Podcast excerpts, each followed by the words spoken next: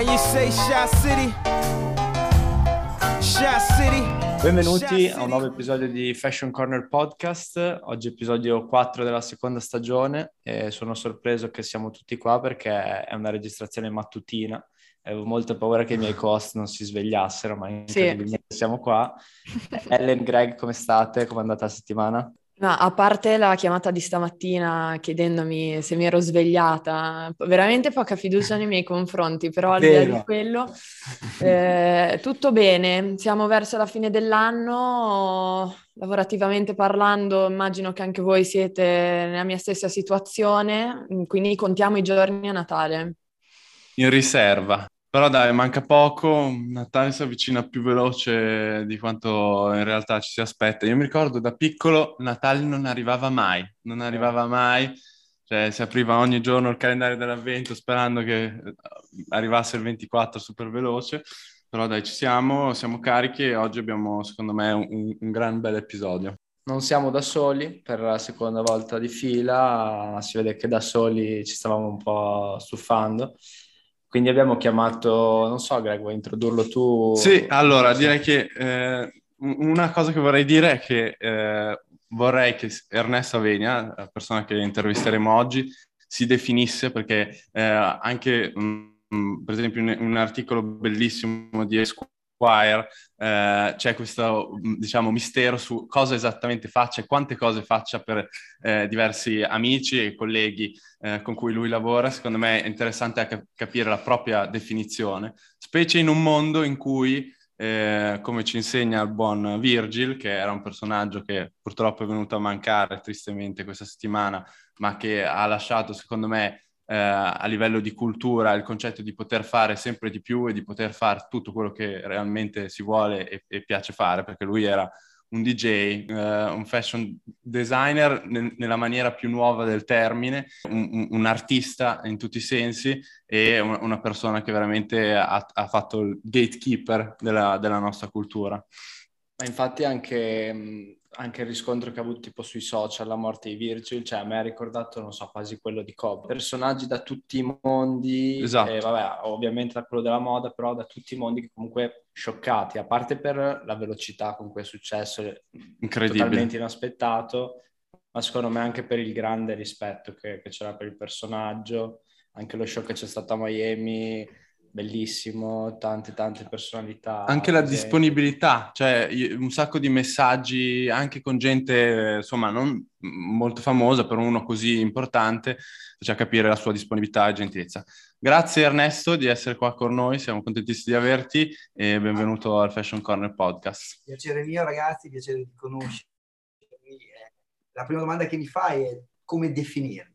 Non mi piace essere definito proprio per questo che sto sempre, sono sempre stato un po' nell'ombra di tutte queste cose perché eh, mi piace fare il mio lavoro e amo veramente quello che faccio perché è la passione che avevo fin da bambino e quindi è più importante per me farlo che essere definito. Gli altri mi, defini- mi, mi definiscono the plug, the connector.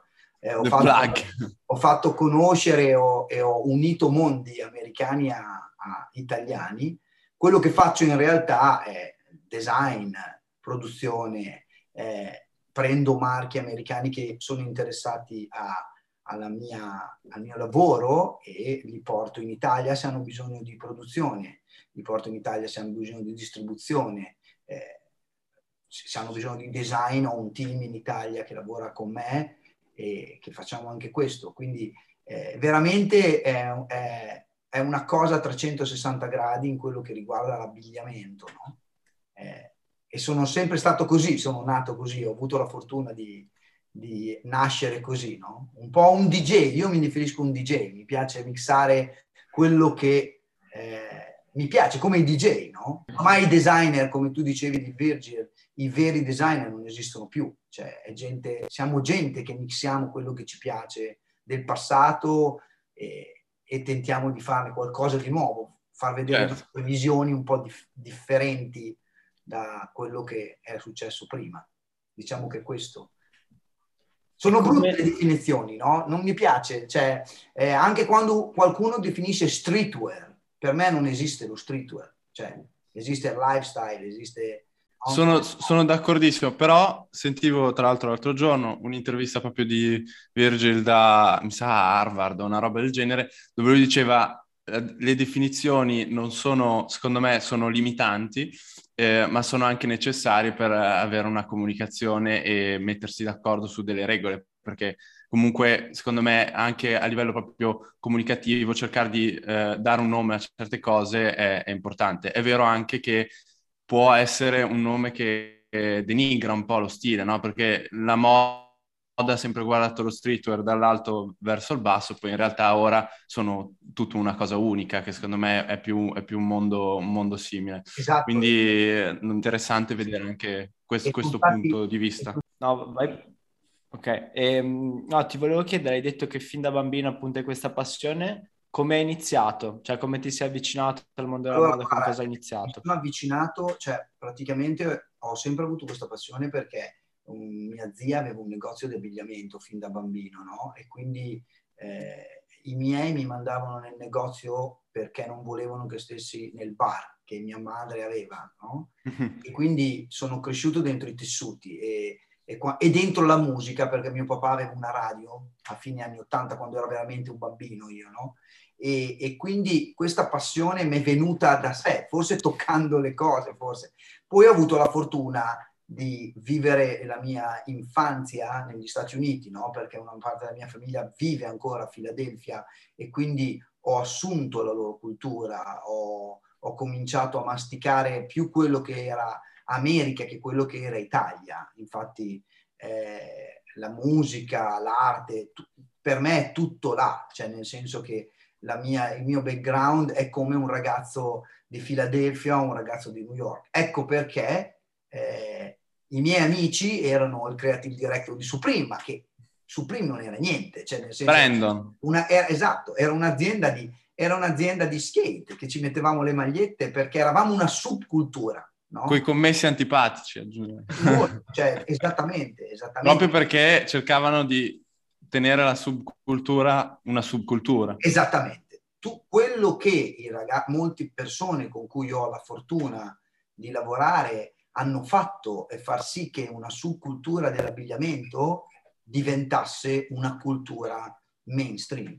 Un po' a me piace dire come ha fatto Tupac o Notorious nel hip hop, che ha fatto diventare la subcultura dell'hip hop una, praticamente adesso è quella che vende di più al mondo.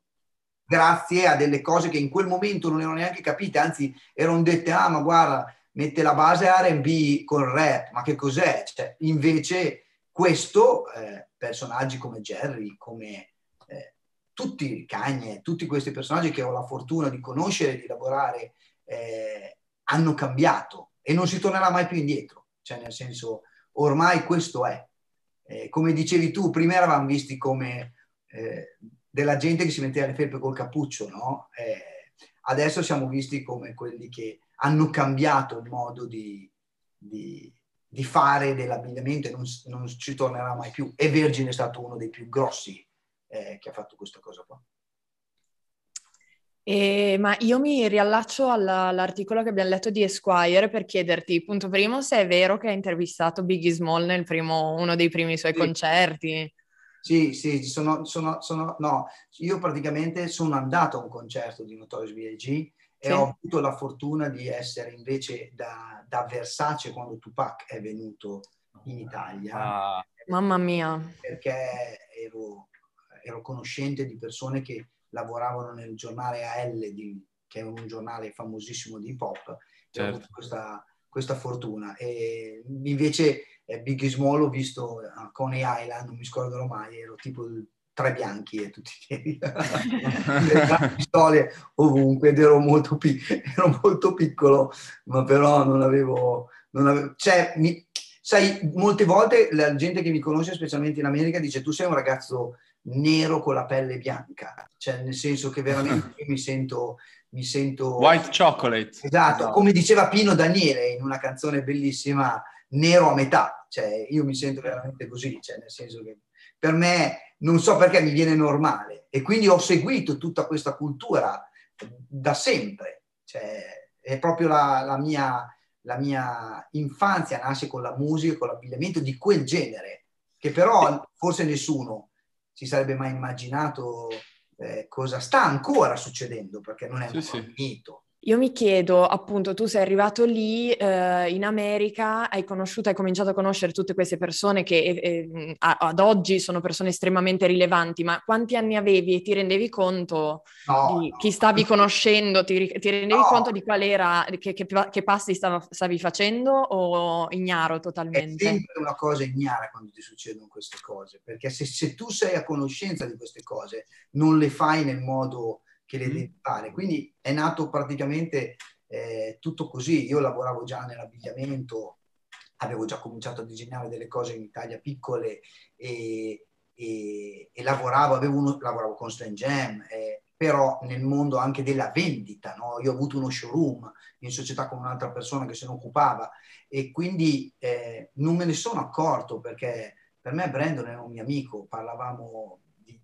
musica e di vintage, perché tutte queste, tutte queste persone che voi state come me, siamo tutti amanti. Sbaglio o uno dei mercati migliori, perché ce l'ha detto Roberto Collina, non so se conosci, eh, bene, eh, che uno dei mercati migliori di vintage è a Pasadena, in California. Esatto, esatto. allora eh, io ho passato veramente da, da, non so, 20 anni nella mia vita girando il mondo per cercare vintage. Pasadena è uno di questi, il Giappone è il miglior posto dove, eh, per trovare vintage, ci sono posti a Boston, ci sono posti in Corea, eh, ci sono bellissimi posti in Italia.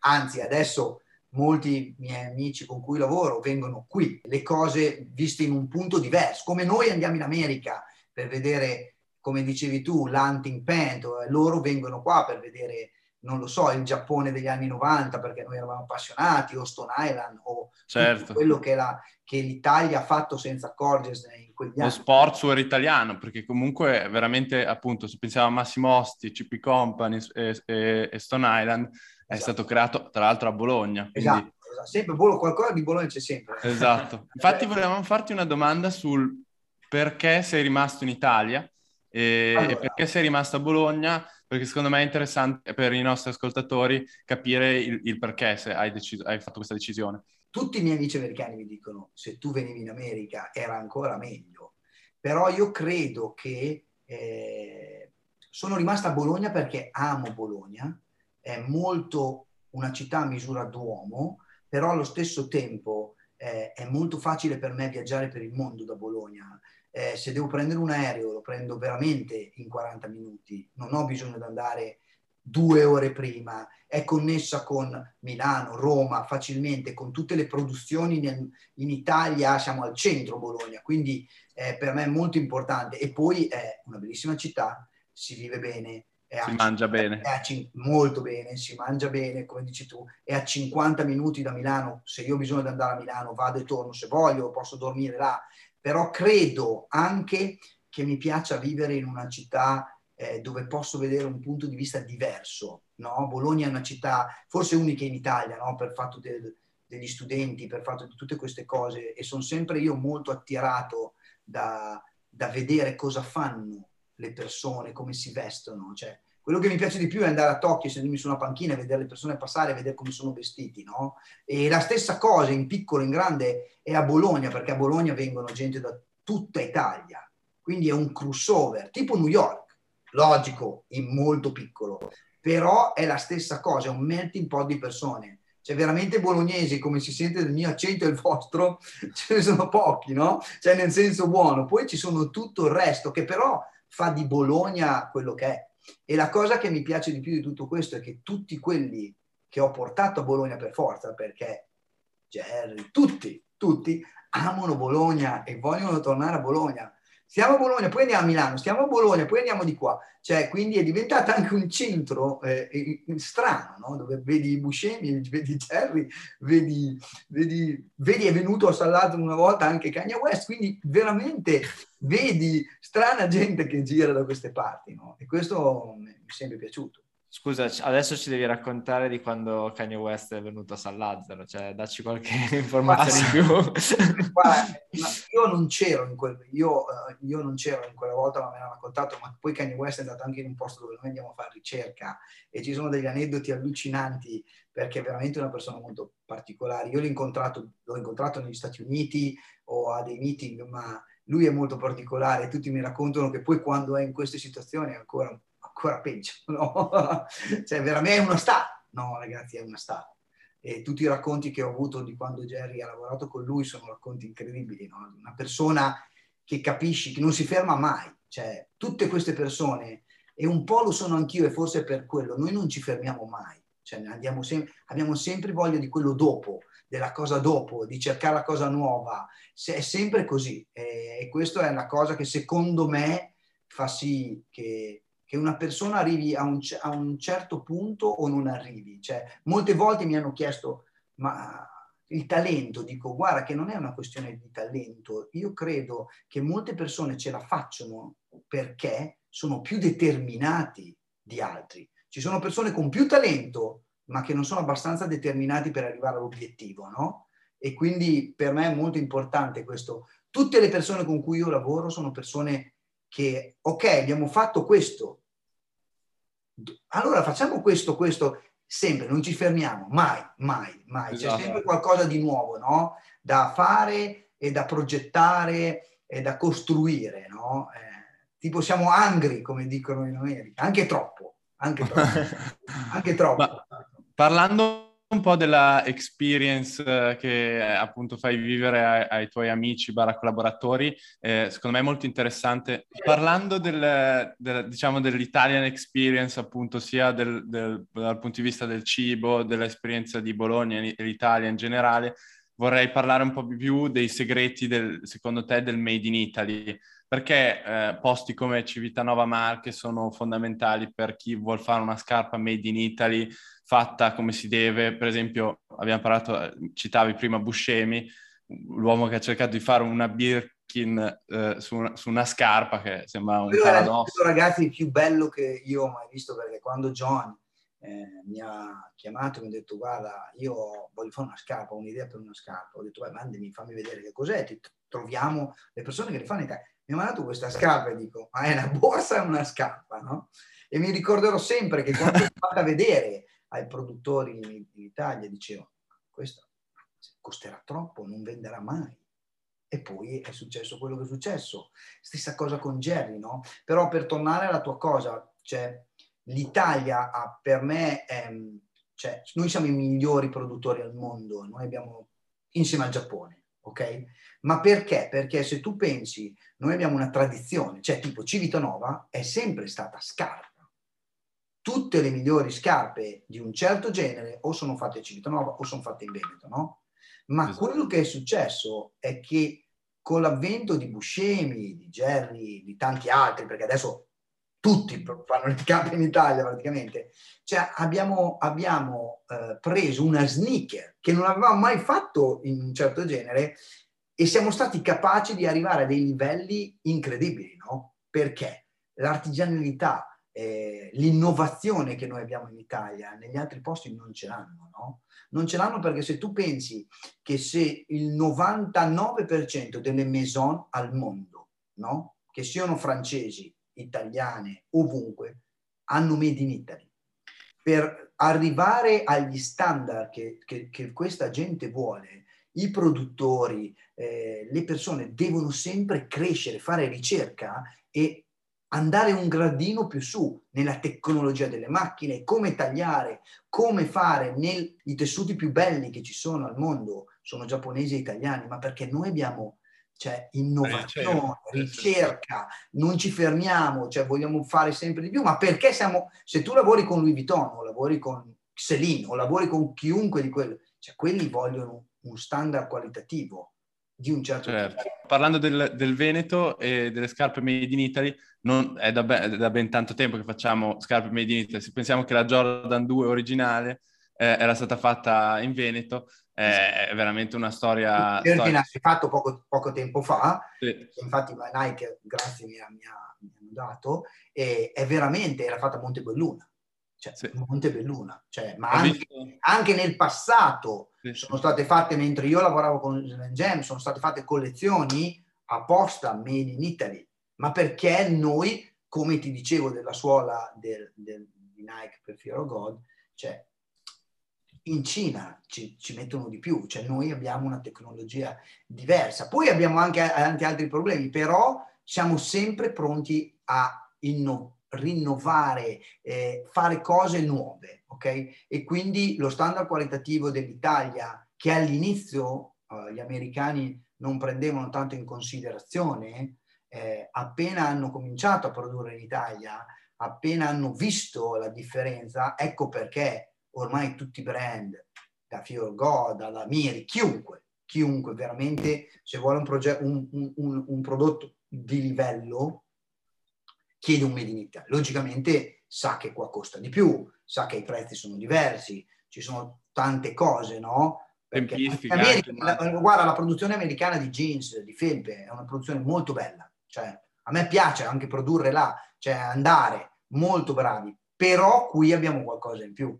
Qui abbiamo il ricamo che là non hanno le macchine per farlo, qua abbiamo un tipo di flock che là è impossibile fare, hai capito? Quindi questa cosa qua, specialmente nell'abbigliamento, è, molto importante. Ecco perché la, la, tua, la mia risposta è se uno vuole fare un brand di un certo livello deve per forza venire a, a produrre in Italia.